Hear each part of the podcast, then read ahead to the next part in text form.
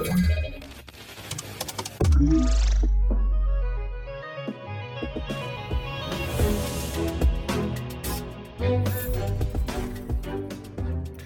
Halo, halo, tu mówi Warszawa w podcaście Cyber Cyber Fundacji Bezpieczna Cyberprzestrzeń. Witamy Was bardzo serdecznie. Wita Was e, Wasz prowadzący, jedyny ulubiony i kochany Cyprian Gutkowski oraz mój gość merytoryczny, który musi powiedzieć coś mądrego i zawsze ma do powiedzenia coś mądrego, Maciej Pyznar. Witam Cię Maćku. Dzień dobry. Jak Kermit Żaba jesteś normalnie, jeśli chodzi o zapowiadanie. E, jak Kermit Żaba, bo mówię tak szybko, czy coś innego, nie wiem, ale dobrze, to, to, to nieistotne. E, dlatego, bo dzisiaj mamy Wam do przekazania coś w imieniu podcastu Cyber Cyber, ale to nie jest Cyber Cyber raport, tylko dłuższa nasza rozmowa, więc Cyber Cyber procesowy. A jak Cyber Cyber procesowy, to musi być ciekawie, a skoro musi być ciekawie, to dzisiaj chcemy Wam opowiedzieć o tym, czym by zainteresowały się również gazety plotkarskie, ale one nie wiedzą, że coś takiego nawet istnieje, w związku z czym się nie zainteresują, więc my wyciągnęliśmy dla Was na światło dzienne ustawę o zmianie ustawy o szczególnych zasadach wynagradzania osób realizujących zadania z zakresu cyberbezpieczeństwa oraz ustawy o służbie więziennej. Ale głównie interesuje nas właśnie zasada, mm, ustawa o zadaniach, o wynagradzaniu osób realizujących zadania z zakresu cyberbezpieczeństwa, e, czyli jak to będzie wynagradzane w państwowych instytucjach. No ale była już taka ustawa, a w związku z tym pytanie do Ciebie, Maćku, mm, co się zmieniło, cóż nowego wprowadza ustawa? Tak, masz rację. Ustawa jest już od jakiegoś czasu w obrocie e, prawnym. Co więcej, e, wiem, że zostały przyznane te świadczenia i, no i są one atrakcyjne w rozumieniu takim, że dla tych osób, które do tej pory pracowały w administracji, e, jest to no, po prostu wzmocnienie ich finansowe i to jakby co do zasady jest słuszne. W samej ustawie nie ma aż tak wielu zmian, jeśli chodzi o to, co, co zostało dodane lub zmienione. E, przede wszystkim e, został zwiększony katalog podmiotów, które mogą występować o takie świadczenie. I tutaj znalazł się między innymi, a właściwie znalazły się między innymi jednostki organizacyjne podległe szefowi Kancelarii Prezesa Rady Ministrów, oprócz Prezesa Rady Ministrów i Ministrów, no oraz kilka podmiotów wymienionych z nazwy, między innymi Naczelna Dyrekcja Archiwów Państwowych. E, to akurat jest ciekawe, dlatego że no, Naczelna Dyrekcja Archiwów Państwowych jest po prostu podległa ministrowi kultury i dziedzictwa narodowego, więc w sumie to nie wiadomo dlaczego została wymieniona z nazwy. Ale jest też e, kilka innych instytucji wymienionych z nazwy. Z tego czasu słynne Centrum e, NATO, tak? To Centrum Eksperckiej Kontrwywiadu NATO. Tak, e, między innymi Centrum Eksperckie Kontrwywiadu NATO to właśnie też z plotkarskich magazynów raczej bardziej znane niż z tego, co robiło. Skądinąd słusznie mam na myśli, że nie wiadomo czym się zajmowało, a nie e, plotkarski. Ale mamy tutaj też e, na przykład Państwową Straż Pożarną, Służbę Więzienną, o której zresztą jest w tytule ustawy, oraz Urząd Komunikacji Elektronicznej, Urząd Ochrony Konkurencji i Konsumentów oraz dowództwo komponentów Wojsk Obrony Cyberprzestrzeni oraz w jednostkach podporządkowanych dowódcy tegoż komponentu. Więc mamy z imienia i nazwiska też żołnierzy. E, tak, co jeszcze się zmieniło? Został dodany e, punkt trzeci e, wśród tych instytucji, a właściwie z zakresu zadań, które, e, które te osoby mają realizować, bo w oryginalnej wersji, znaczy nie w oryginalnej wersji, tylko w, w ustawie zmienianej e, jest mowa o tym, że raz te zadania, a właściwie e, osoby, którym przysługuje świadczenie, miały e, pracować albo w organach, e, które są organami właściwymi, albo w właściwych CSIRT-ach, albo zapewnić bezpieczeństwo. I to był właśnie ten katalog, który teraz został zwiększony o te instytucje, o których wspomnieliśmy, ale teraz pojawił się również trzeci punkt, który mówi o tym, że tymi osobami są osoby, które jakby działają w zakresie rozpoznania i zwalczania przestępstw przy użyciu systemu informatycznego, systemu teleinformatycznego lub sieci teleinformatycznej oraz zapobieganiu tym przestępstwom, a także wykrywania i ścigania sprawców tych przestępstw. I tutaj mamy wymienione Agencję Bezpieczeństwa Wewnętrznego, Centralne Biuro Antykorupcyjne, Policję, Służbę Kontrwywiadu e, Straż Graniczną i Żandarmerię Wojskową. I właściwie ostatnia zmiana, która następuje, to, że e, jeśli chodzi o e, żołnierzy, to e, ministra obrony narodowej w tych kompetencjach, które dotyczą przyznawania świadczeń, zastępuje dowódca komponentu Wojsk Obrony Cyberprzestrzeni. I jakby to są wszystkie zmiany, które są w treści, w treści samego przepisu i ustawy.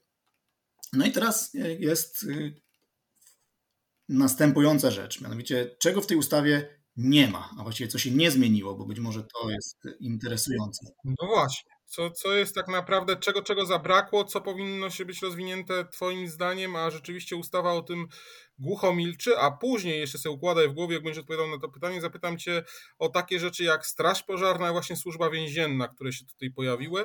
No i, i dlatego proszę bardzo, najpierw ta prostsza rzecz, czyli wyjaśnienie, co powinno się jeszcze Twoim zdaniem znaleźć w ustawie, a nie zostało w żaden sposób mhm. ujęte.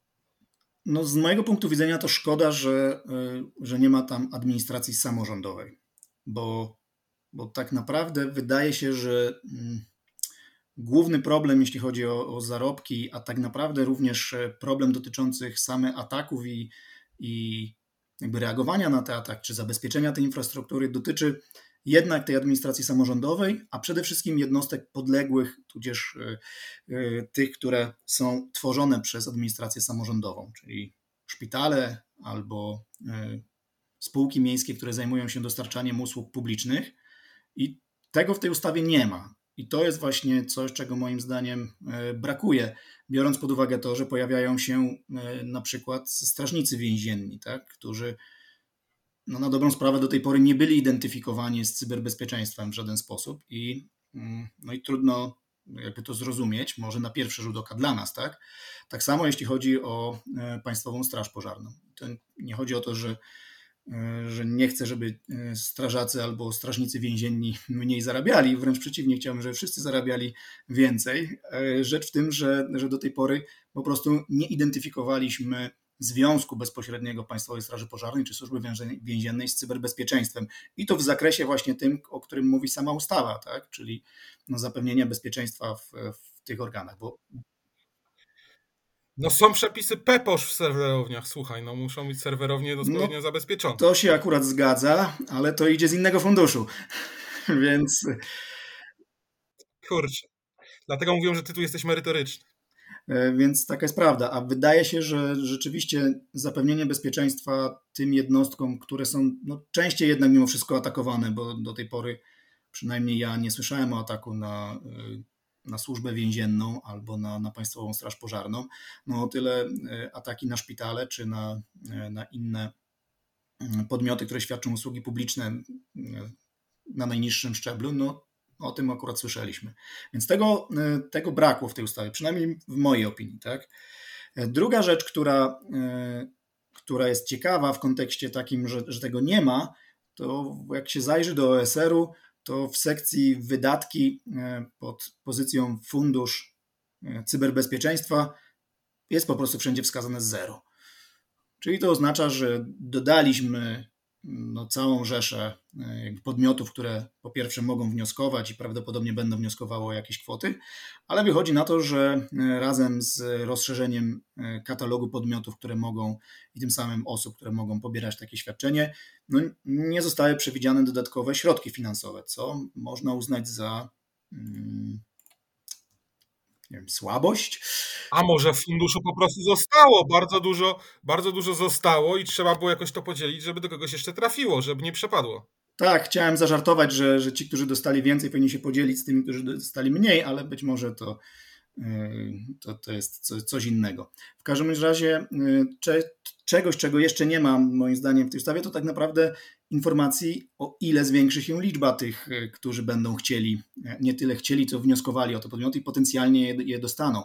Bo jest, e, i tutaj przechodzimy do sekcji ciekawostki tak z, z ustawy, mianowicie sam fakt dodania tego ustępu trzeciego, mówiącego o tym, że te dodatki powinny dostawać osoby, które pracują i podejmują działania w zakresie rozpoznania i zwalczania przestępstw popełnionych przy użyciu systemu informatycznego, systemu teleinformatycznego lub sieci teleinformatycznej.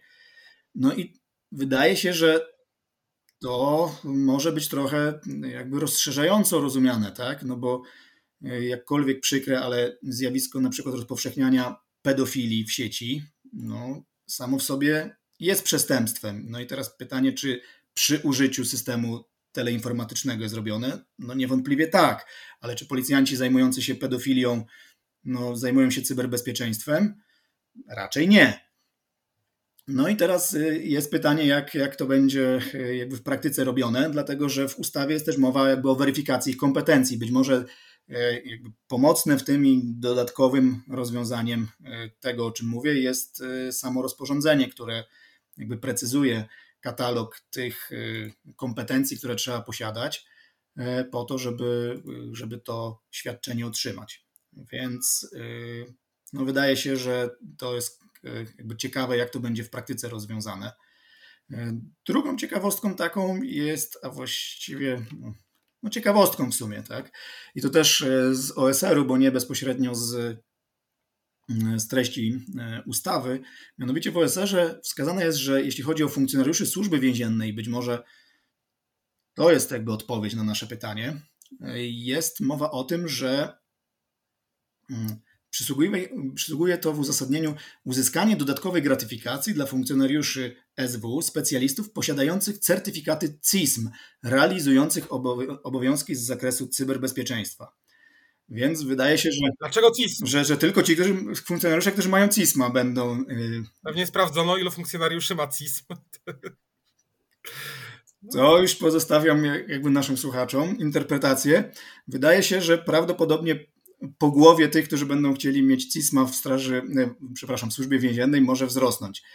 E, tym niemniej, no oczywiście nie jest to przepis e, zapisany w samej ustawie, tylko w OSR-ze, a dodatkowo ustawa wyposażona jest w rozporządzenie, które również podaje te kompetencje i certyfikaty, które trzeba posiadać oraz jakby sposób weryfikacji tej wiedzy praktycznej, więc no, pozostaje nam wierzyć, że że to w ten sposób e, będzie zrealizowane. No i teraz być może e, część taka, bo z ciekawostek to, to właściwie chyba tyle. Pytań dotyczących tych funkcjonariuszy, którzy będą e, jakby działać i otrzymywać gratyfikacje w zakresie zwalczania i rozpoznawania przestępstw. No to jest kwestia tego, czy i w jaki sposób to, to wpłynie na, na cały rynek. Tak? Bo... No więc właśnie, to jest najważniejsze, bo tutaj obawiam się jednej rzeczy, nawiązanie historyczne, co prawda trochę. Wydaje nam się, że to zawsze wielkie rzeczy budowały imperia typu Imperium Brytyjskie czy Imperium Holenderskie. Mam na myśli tutaj kompanie wschodnioindyjskie, akurat i w tym wypadku, i w tym wypadku. Natomiast to tak naprawdę w żaden sposób nie było związane z państwem.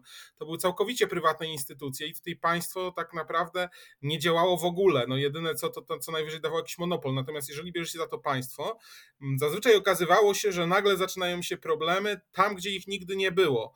I tutaj jest taka obawa, czy jak przyjmie to rynek, jak rzeczywiście to będzie wyglądało i czy teraz nie zacznie się tak, że to nagle z sektora prywatnego zaczną ludzie odchodzić do służby więziennej. Tak, ja akurat nie podzielam Twojej opinii co do tego, że jak coś jest w państwie, to, to prawdopodobnie będzie działać gorzej. Zasadniczo uważałem, że no, te zarobki powinny być e, może nie tyle, że konkurencyjne, ale gdzieś tam zbliżone do tych rynkowych wartości, po to właśnie, żeby wartościowe osoby móc zatrzymać. Y, ja raczej myślę o tym dokładnie tak jak ty, w kontekście takim, że mm, no jakby wiem, że te zarobki są rzeczywiście teraz konkurencyjne w stosunku do, e, do prywatnych, ale bardziej myślę o tym, że, że państwo włączyło się jakby w właśnie w walkę o zasoby, tak? Można tak powiedzieć, dlatego że mm, no, sami z doświadczenia wiemy... Bardzo ciekawe, nawiązując do kompanii wschodnioindyjskich, tak, to walka o zasoby, rzeczywiście. No tak, sami z doświadczenia wiemy, że, że tych specjalistów no, nie jest nieskończona e, ilość, tak? I do tej pory rzeczywiście trudno nawet, nawet w firmie, w której pracuję na co dzień, e, było konkurować z bogatszymi instytucjami, no i po prostu ci pracownicy przechodzili tam, co, co z jednej strony wydaje się być naturalne, tak? Z drugiej strony jest oczywiście frustrujące, że że tak się dzieje. No i teraz nagle pojawia się gracz duży, który, który właściwie no, Obiecuje wcześniejszą emeryturę, obiecuje dodatki, obiecuje urlopy, dzień od 8 do 16. No żyć właśnie, nie właśnie o tym pomyślałem, że, że, że jest naprawdę konkurencyjny, bo jakby do tej pory państwo, jakkolwiek byś, no być może to jest jakby potwierdzenie twojej tezy, nie kojarzy się z katorżniczą pracą e, w wielkiej korporacji, tak, raczej, tylko przestrzeganiem kodeksu pracy. E, I no i teraz pojawia się ten gracz. I ja o tym myślę również w kontekście takim, że jednocześnie nowelizacja ustawy o Krajowym Systemie Cyberbezpieczeństwa nakazuje posiadać soki wszystkim operatorom y, usług kluczowych. No i teraz y, no, naprawdę chyba zacznie się walka o zasoby w rozumieniu takim, że no, ktoś będzie musiał utworzyć te soki albo co najmniej wynająć taką usługę na, na zewnątrz. Outsourcing. I, y, no i pojawi się rzeczywiście y, duża presja płacowa zarówno w firmach, no jak i w tych instytucjach państwowych. Ja się zastanawiam tylko, czy to nie, nie doprowadzi do sytuacji, w której no, pracownicy pozostali administracyjni czy tam budżetowej strefy nie, nie poczują się dyskryminowani albo zaczną robić te certyfikaty.